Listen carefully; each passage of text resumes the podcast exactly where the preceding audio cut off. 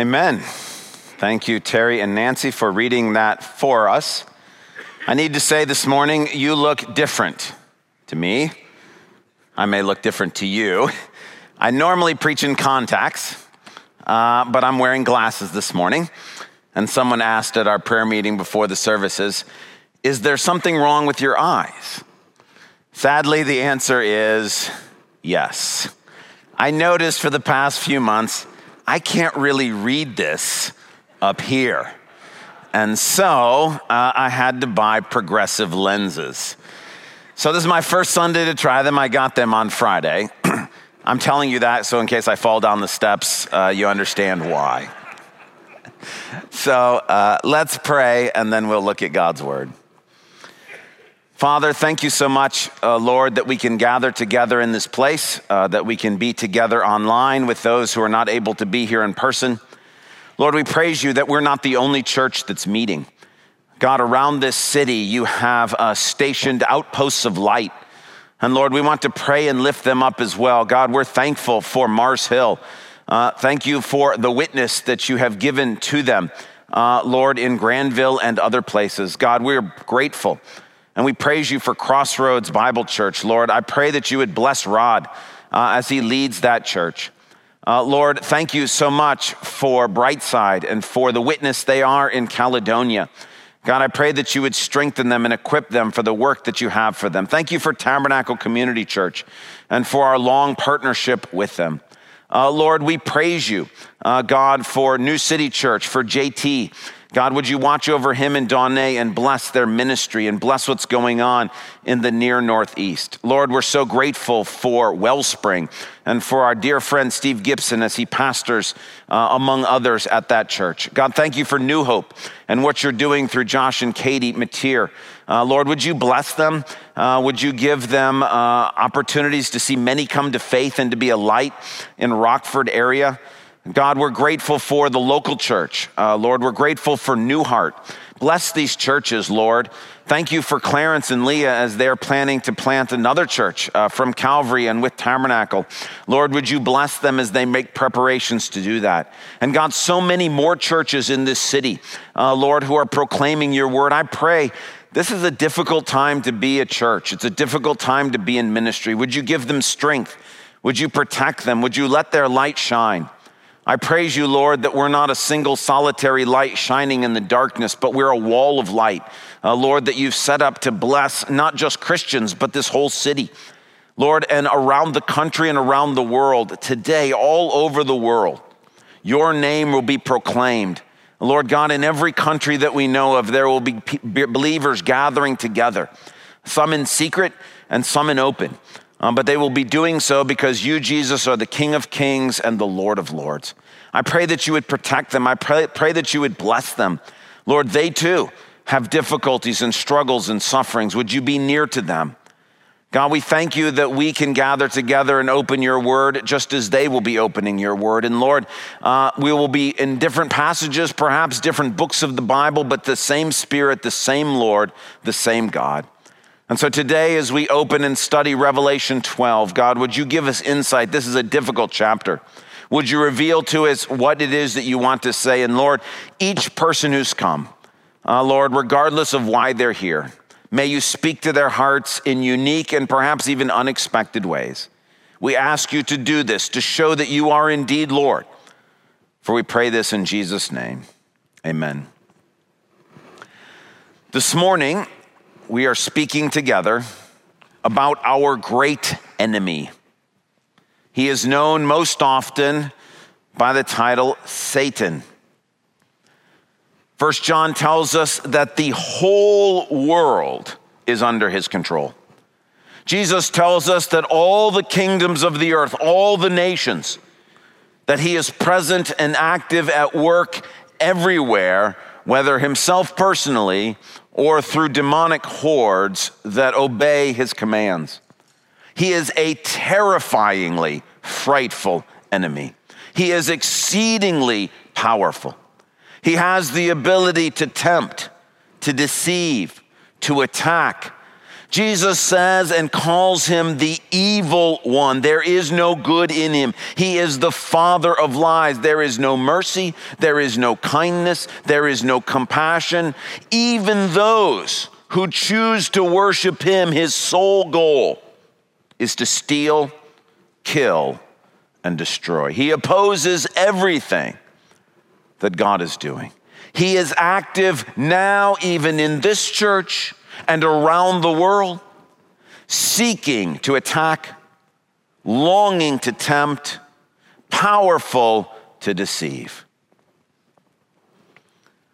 The good news, however, is that this great enemy, though he is almost infinitely powerful,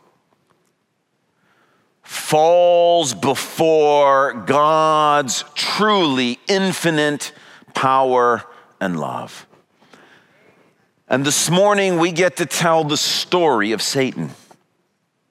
But the story of Satan is really the story of our God's great love and his incredible power. And as we come to understand Satan's future, we learn better how to have victory over him in the present. And whatever spiritual warfare or difficulty you may be going through, I believe that God has a message for you and I today to understand better what is happening and how, through Jesus, we can have victory today, as well as understand what's coming in the future. If you're not still in the book of Revelation or you didn't turn there, would you please turn to Revelation chapter 12? There's a Bible in the rack in front of you. Uh, if you take one of those Bibles, I can tell you confidently this week that it's page 998. And if you turn to page 998, uh, you'll be in Revelation chapter 12, right near the end of the Bible. Let me tell you, Revelation 12 is a confusing chapter. This is one of those chapters when I was away on my study leave and I got to Revelation 12, I thought, Lord, are you sure you want to do this book? Are you sure we're going after the right thing here? Revelation 12 is super confusing. It was one of the chapters that I spent the most time fasting and praying and was like, Lord, if you don't reveal what's going on here, I don't have any idea what I would say on a Sunday morning about this chapter.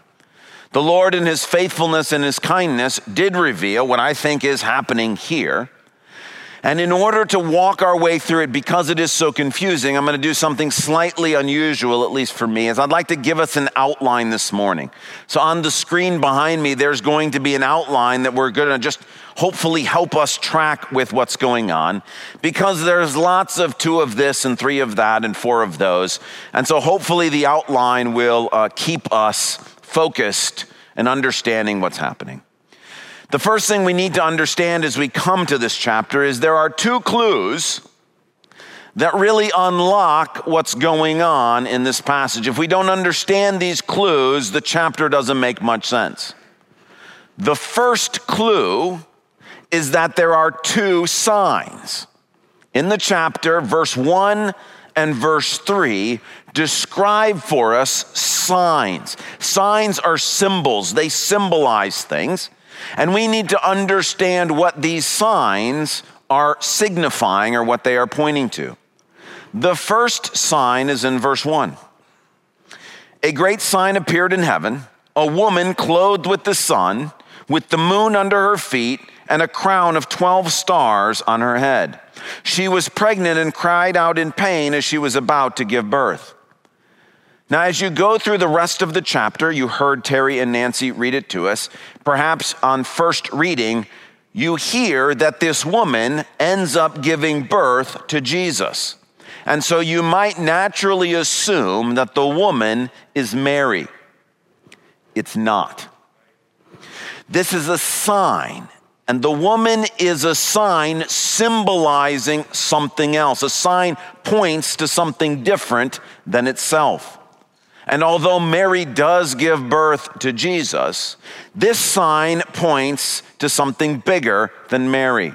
And the clue to understanding what it is is the description.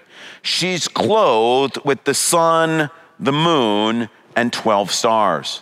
This is actually an allusion to a dream from a long time ago from a man named Joseph, whose father's name is Jacob or Israel. He gets called both Jacob or Israel.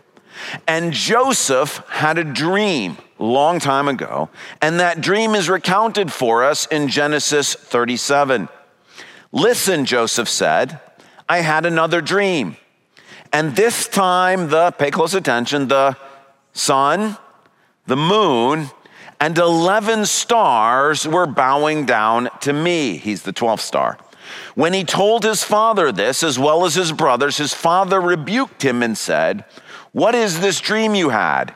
Will your mother, the sun, and I, the moon, and your brothers, the 12 stars, bow down to the ground before you? This language, sun, moon, and 12 stars, is a reference to the nation of Israel. The person who Joseph is talking to and is engaging with here is a man who is renamed Israel, and the nation of Israel comes from him. So while it is true that Mary gives birth to Jesus, what's on sight here is the fact that Mary is an Israelite. And it's really the nation of Israel that the woman in Revelation 12 is a symbol of. If you read this chapter and you think the woman is Mary, it gets super confusing if you realize it is the nation of Israel and that Jesus, the Messiah, is coming from the nation of Israel, it makes a lot more sense as you go through the chapter.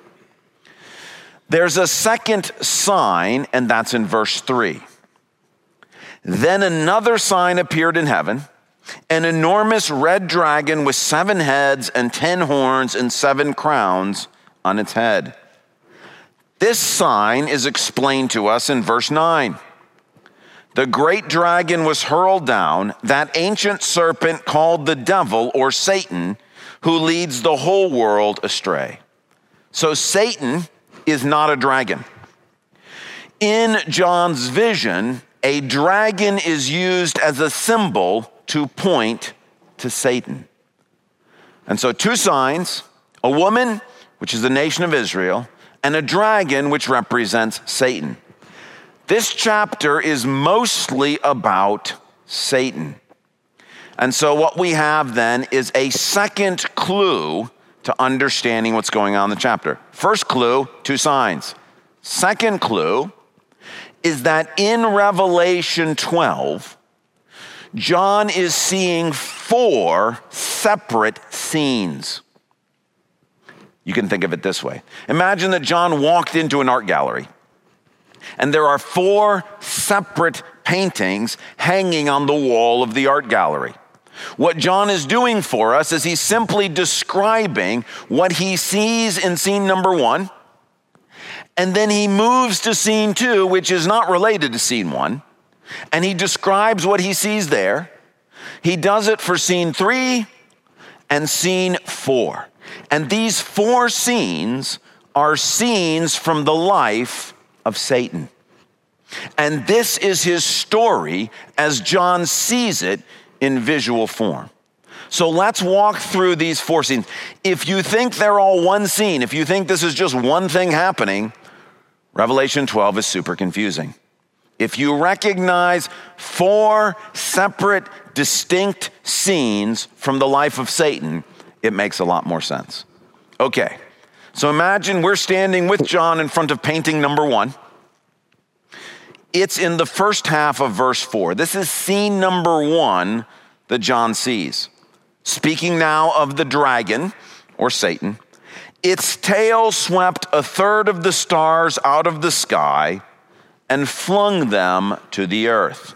Now, if we were renumbering the Bible because these verse numbers are not inspired by God, they were added later we would stop verse 4 right here because scene 1 stops right in the middle of verse 4. And what it is depicting is the fall of Satan. This is a scene from before the beginning of creation of humanity where Satan, who is pictured as this dragon, an angelic being, leads a rebellion against God and causes a third of the angelic host to be deceived and to follow him in his pride and arrogance. This one third of the original created angelic host is what we now know of as demons.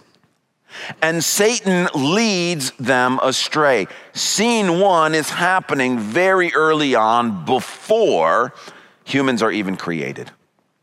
Now, the Bible doesn't talk much about Satan's fall, but there is a little more information about it. We're not going to cover it this morning, but you're free to look at it on your own. In the book of Ezekiel, chapter 28, especially the middle section, there the king of Tyre is a symbol for Satan, and God describes a little more Satan's fall. But here in Revelation 12, the first scene that John views is the fall of Satan, scene number one. John then moves us to scene number two, which is not connected to scene number one. Scene number two begins in the middle of verse four. The dragon stood in front of the woman who was about to give birth so that it might devour her child the moment he was born. She gave birth to a son, a male child, who, quote, will rule all the nations with an iron scepter, end quote. And her child was snatched up to God and to his throne. This second scene is painting a second scene in Satan's life, and it is Satan's engagement with Jesus in his first coming. The male child that is born is Jesus. This is why we initially might think it's Mary who's the woman, but Jesus is being born to the nation of Israel. Satan tries to kill Jesus when he is just a baby. He has all of the babies in the city of Bethlehem who are born anywhere near the time of Jesus executed because he's trying to kill Jesus. He does not succeed. He does, however, succeed in crucifying Jesus on a cross. He is raised from the dead and ascends to heaven. That's the snatched up to God's throne.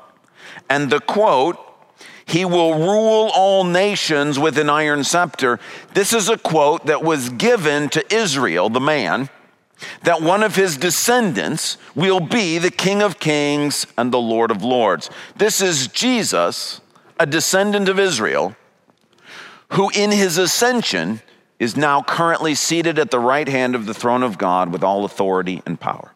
So, scene number two is Satan's interaction with Jesus during Jesus' first coming. We now move to scene three, which is not connected to scenes one or two. And actually, we're now moving into the future, and the clue for that is in verse six. The number 1260 days is assigned to us. That's three and a half years. And we have moved forward now to the first part of the tribulation, which is coming in the future.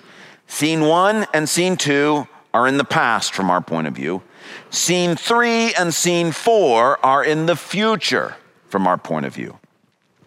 Scene three, verse seven. Then war broke out in heaven.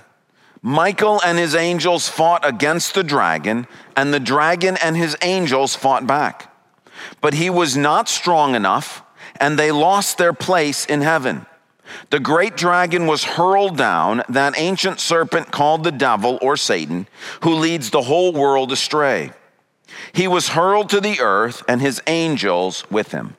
Now, John is describing it as if it was past tense, but he's doing that because he's simply describing scene three the same way he did scene two and scene one. He's looking at the picture and he's describing what he's seeing. What he sees is something coming in the future in the first half of the tribulation when Satan wages war against God. There is a war in heaven with Satan leading the charge. And at the end of that war, Satan is defeated and cast out of heaven, never to be allowed to return again. Now, you might think in scene one, Satan got cast out of heaven, never to be allowed to return again, but that's not the case. In the book of Job, for example, Satan and God have a conversation about Job in heaven. They're in heaven having that conversation. That happens long after scene one. Even in verse 10 of our passage, second half of verse 10, for the accuser of our brothers and sisters, who accuses them before our God day and night, has been hurled down. Meaning that right now, Satan has access to heaven, and what he does in heaven currently is he accuses us. He reminds God right now of all our sins and our failings and our shortcomings. There is coming a day in the future when he will wage war in heaven during the tribulation, he will lose and he will be thrown out of heaven and never allowed back in again. That's scene three. Scene four takes place in verses 13 to 17. There's lots of details there which are not as important for what we're doing this morning. You can read those on your own. Uh, it was read, Terry and Nancy read them for us earlier. Scene four takes place during the Great Tribulation. After Satan is cast down from heaven, he goes on a three and a half year rampage on the earth. And that's the fourth scene from Satan's life. Scene one, Satan's fall. Scene two, Satan's interaction with Jesus at his first coming. Scene three, the future war in heaven. And scene four, the future rampage of Satan upon the earth. Now, why have we gone through all of this? Why did God give us this chapter for us today? I don't think it's simply so we can be informed about the future.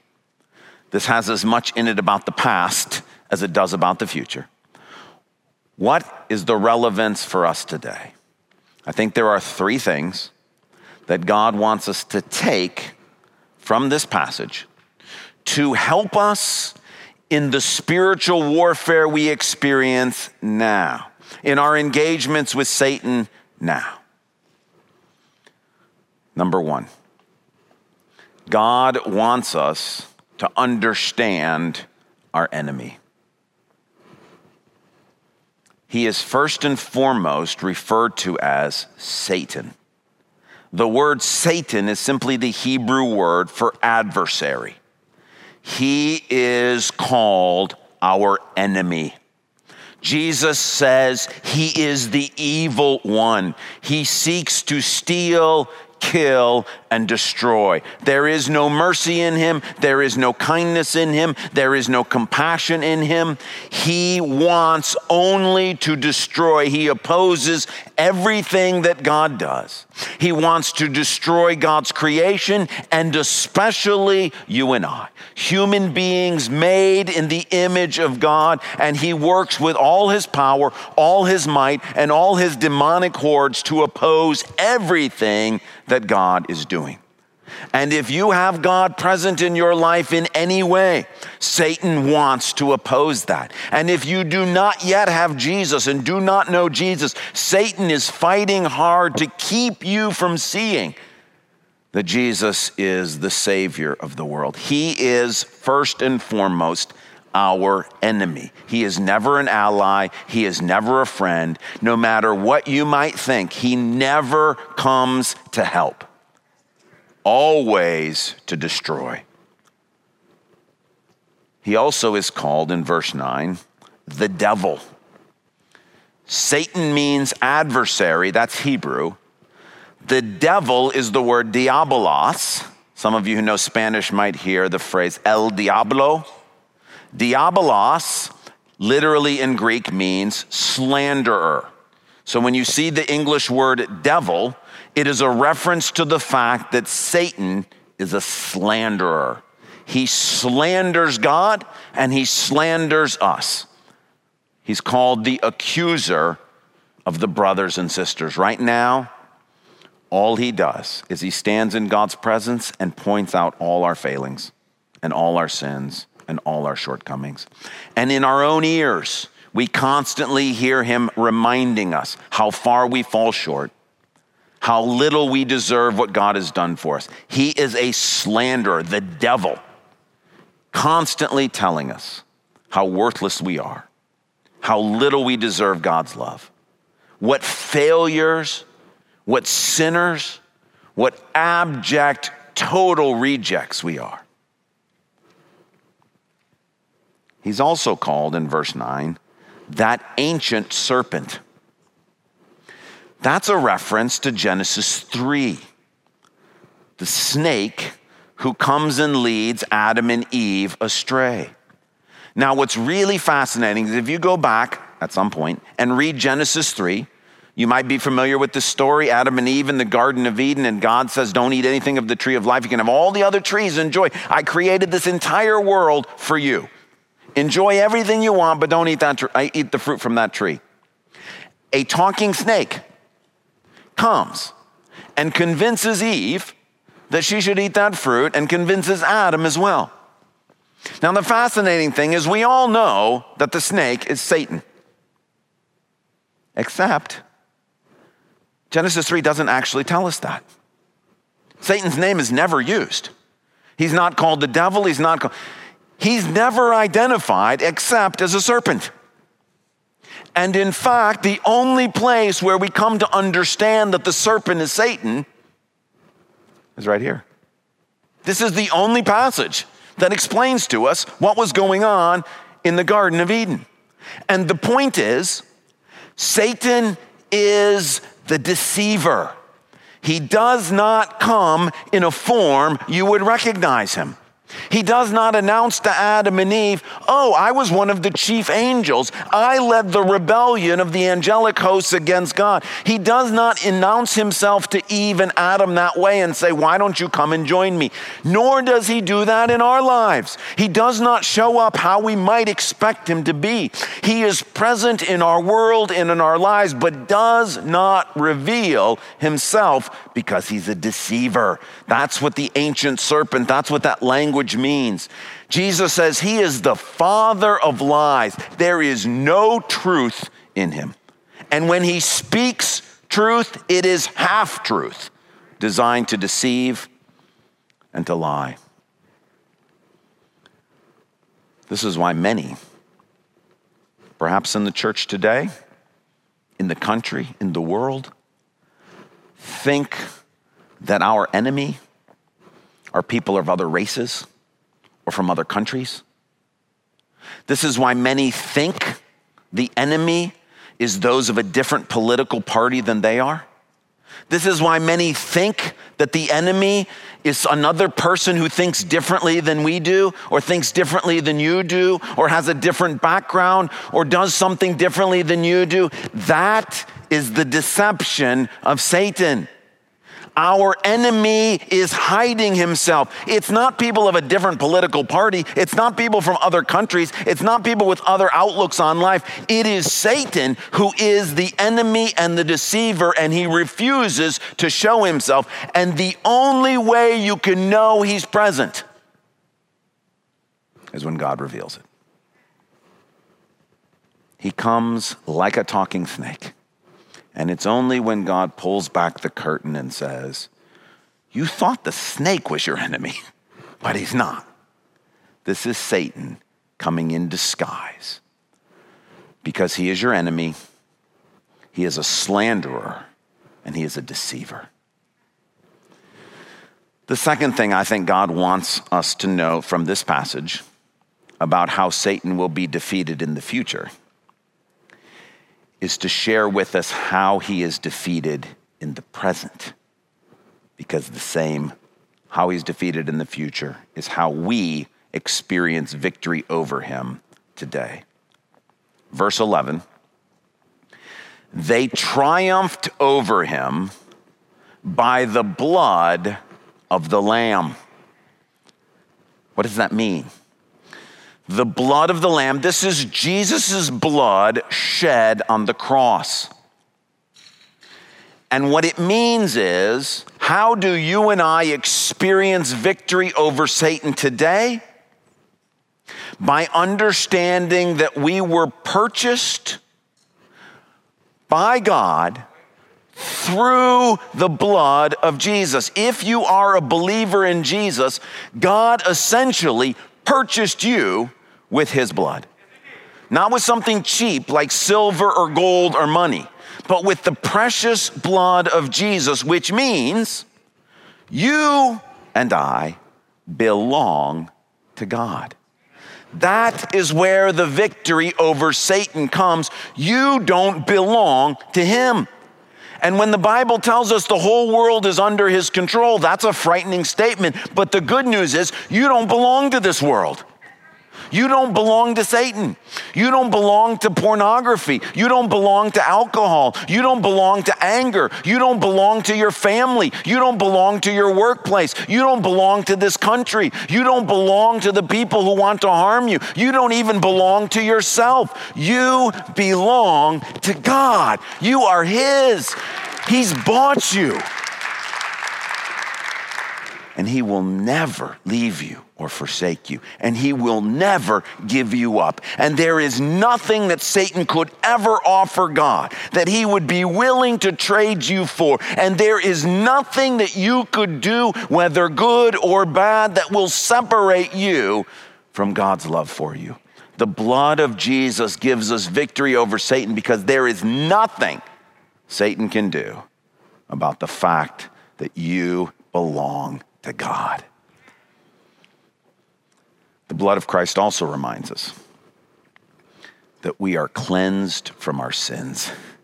That if you have accepted Jesus by faith, not just, well, I'm a Christian, I go to church, if you have accepted that Jesus is Lord, all of your sins, all of my sins, past, present, and future, are forgiven by God. How does that give us victory over Satan? What good is an accuser who has nothing to accuse you about. What can he say? How will he slander you? This is one of his pow- most powerful things is to remind us, remind us we are failures, to remind us of all the ways we have let God down, to show us all the ways we have fallen short. But the blood of Jesus cleanses us from all that stuff. And God's response back to Satan is, they are clean.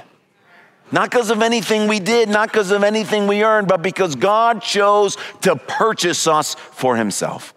And the blood of Christ sets us free from all Satan's accusations. God has sworn, and he cannot lie, that he will remember our sins no more. And when you take an accuser and a slander and you take away his ammunition and his accusations, he has no more power. So, God wants us to understand that we triumph over Satan, first of all, by the blood of Christ. Second of all, part two of the victory, by the word of their testimony. What does that mean, the word of their testimony? The next phrase explains it. They did not love their lives so much as to shrink from death. Also, the end of verse 17 those who keep God's commands and hold fast their testimony about Jesus. He's talking about obedience and faith. In scene one, Satan defeats Adam and Eve because he convinces them to disobey God. He lies to them and says, Oh, if you eat this fruit, it's going to be great for you. He lies to them and says, God is withholding good from you when the truth of the matter is, no good thing does God withhold from those he loves. He lied to them and convinced them to disobey God, and once they disobeyed, then he had power over them.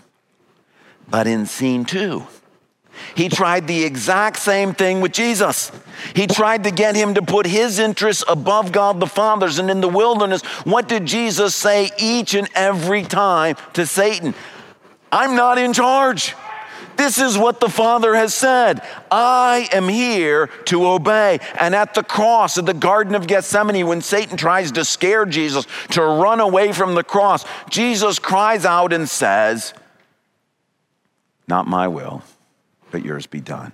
That is the thing that gives victory over Satan now.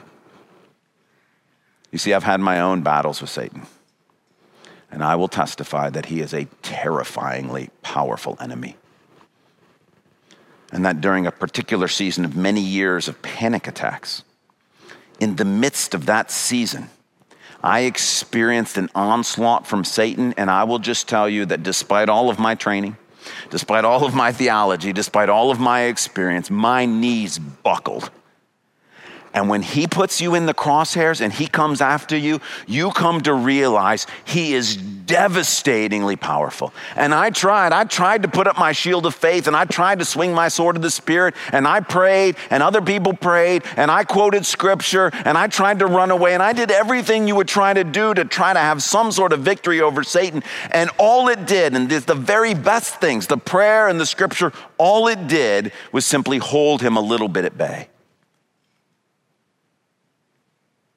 Until God explained to me in the middle of some really dark stuff.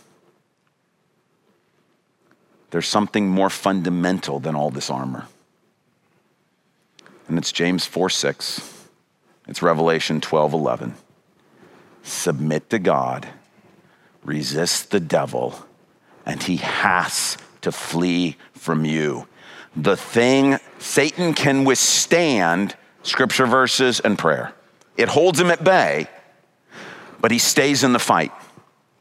Where he cannot stay is where there is obedience, where there is submission to God. If at work, things are going terribly and you're having a bad experience, if you say to yourself, I deserve better than this, I should be paid more than this. I should have a better job than this. I shouldn't be going through this. Did you hear who the subject of all of those sentences was? I, I, I, I, I. That's exactly what Satan got Adam and Eve to do. I deserve to eat this fruit. I deserve to know what God knows. I deserve to be able to obey what I want to obey and disobey what I want to obey. When you are the subject of the sentence, that's when Satan owns you. But if you say to him, if you say to God, this isn't the job I wanted, this isn't turning out the way I wanted, this isn't going the way I want it to go but I'm here to obey. Not my will, but yours be done. Satan has to flee in those circumstances. He cannot stand. If you've been given a difficult health diagnosis and you say to God, I deserve better than this. Why do I have to go through this and they don't? Why did you let me get this? What could I have done to prevent this from happening? Satan will come after you with bitterness and with anger and with depression and discouragement. And if instead you say back to God, I don't want this. I don't want this assignment. I don't want this disease. I don't want to walk this road. I don't want the chemo. I don't want the radiation. I don't want the difficulty. I don't want the shame. I don't want whatever it is. But I'm here to obey. Not my will, but yours be done. Satan has to flee. That's not just holding him at bay. That gives you victory over him. They triumphed over him, not simply by quoting scripture and not simply by praying. Those are important part of the warfare. They triumphed over him by understanding I am bought with a price. I belong to God. All my sins are forgiven and I am here to obey. This isn't going the way I want it to go, but I choose to obey. If you do those things, Satan has no power over you. He must leave you alone. So here's what I'd like to do I'd like to take just a little bit of time in the quietness of where we're seated and do a little bit of warfare with Satan. So you can close your eyes if you'd like. You can leave them open however you feel comfortable. What I'd like you to do is, I'd like you to just think about a situation in which you're experiencing or could experience some spiritual warfare. Meaning, is there a situation? Are you struggling with lust, with pornography, with temptations like that? Is alcohol just a monster that you cannot slay? Is there some area of life in which you're still feeling guilty for sins from your past, in which you're being reminded over and over again of failings or shortcomings? Is there an assignment that God's given you to do, maybe to share the gospel with somebody and you're terrified to do it? Is there something that God has placed in your life at work or at school that seems to be this giant that is consuming your energy and causing you all sorts of fear? Think about that thing for just a moment. Take just a second and come up with what that is.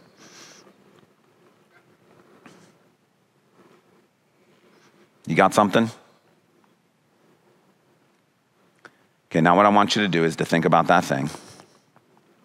Could be trouble in marriage, could be difficulty in relationship, whatever that thing is, where you're like, I feel the attack of Satan. Maybe friends around you have told you that you're being deceived by Satan and you don't see it.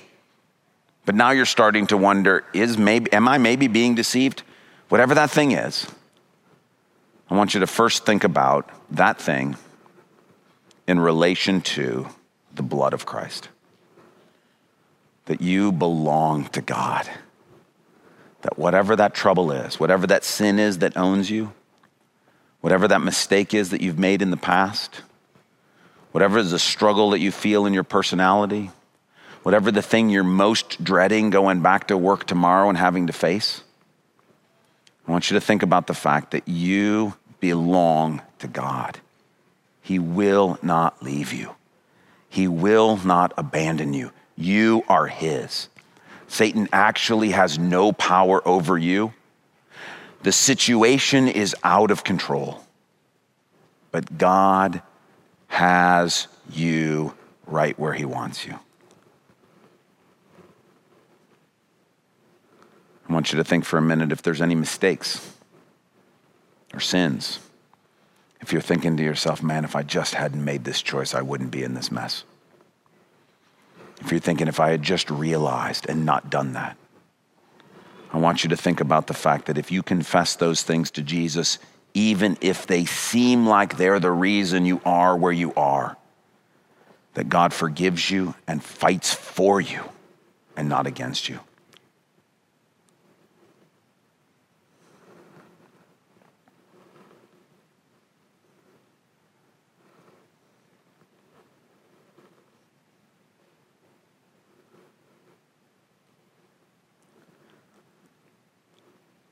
And now, while you're still thinking about that same situation, I want you to think if there's any selfishness, any self centeredness, any I, I, I, I, I that's showing up in that situation. Is there something where perhaps you're continuing to beat yourself up over mistakes you've made in the past? Because I don't want to be forgiven. I don't want to let this go. I don't want to forget all that I've done. I want to make sure that I never do it again. Whereas to submit to God is to accept, even though I don't feel forgiven, I choose to accept forgiveness. Has Satan deceived you? Is he tempting you with self harm? Has he convinced you that this world is better off without you? You may even feel that in your soul. Are you willing to submit to God? The fact that you are here is proof that God doesn't think the world is better off without you. He thinks the world is better with you. Will you submit and accept that to be true, whether you feel it or not? Maybe you're experiencing spiritual warfare around issues related to gender or sexuality. I feel this way. I want to act this way. I want to engage with these kinds of things. Are you willing to submit to God and say, This is how you've made me? This is the path that you've set me on. These are the rules for how sexuality is supposed to work. Is there some assignment that God's given you to share the gospel with a friend, perhaps? And you're thinking, if I do this, I'm going to look like a fool. They're going to reject me. They're going to hate what I have to say. It's going to be too hard. It's going to be too difficult. Is there some sense in which this morning you hear the Lord saying to you, just obey, just do what I'm asking you to do? In this area that you're thinking of, Do you feel like this is not how I want life to go? I want to be married, but I'm not. I want to have kids, but we don't. I want to be younger, but I'm getting older. I want to be healthy, but I feel sick. I want to be financially well off, but I'm struggling. I want to have lots of relationships, but I'm lonely. I want to be influential and used in people's lives, but I feel like I'm just spinning my wheels. Is there a sense in which you are saying, This is not the way I wanted life to work? And are you willing to say back to God, But this is the path you've chosen for me? Not my will, but yours be done. Let's pray together. Father, who can even understand where our enemy is present in our lives?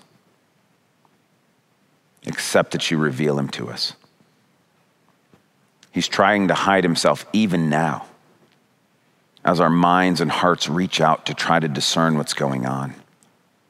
But you, Lord, are greater. You, Lord, are stronger. God, for those who are not yet Christians, Lord, would they please come to understand no allegiance with Satan will turn out well.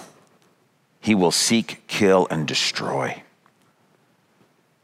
Lord, but the blood of Christ rescues us from all our sins. Lord, I pray that my brothers and sisters here this morning would know that they belong to you, that you love them, that you will never leave them or forsake them. And God, in whatever areas of our lives we have been tempted to say, I, I, I, I, I. Lord, would we instead triumph over the evil one by saying, Here we are, Lord. We've come to do your will. Help our unbelief. Give us courage to walk down this path. May your will be done, Father, and not our own. Amen.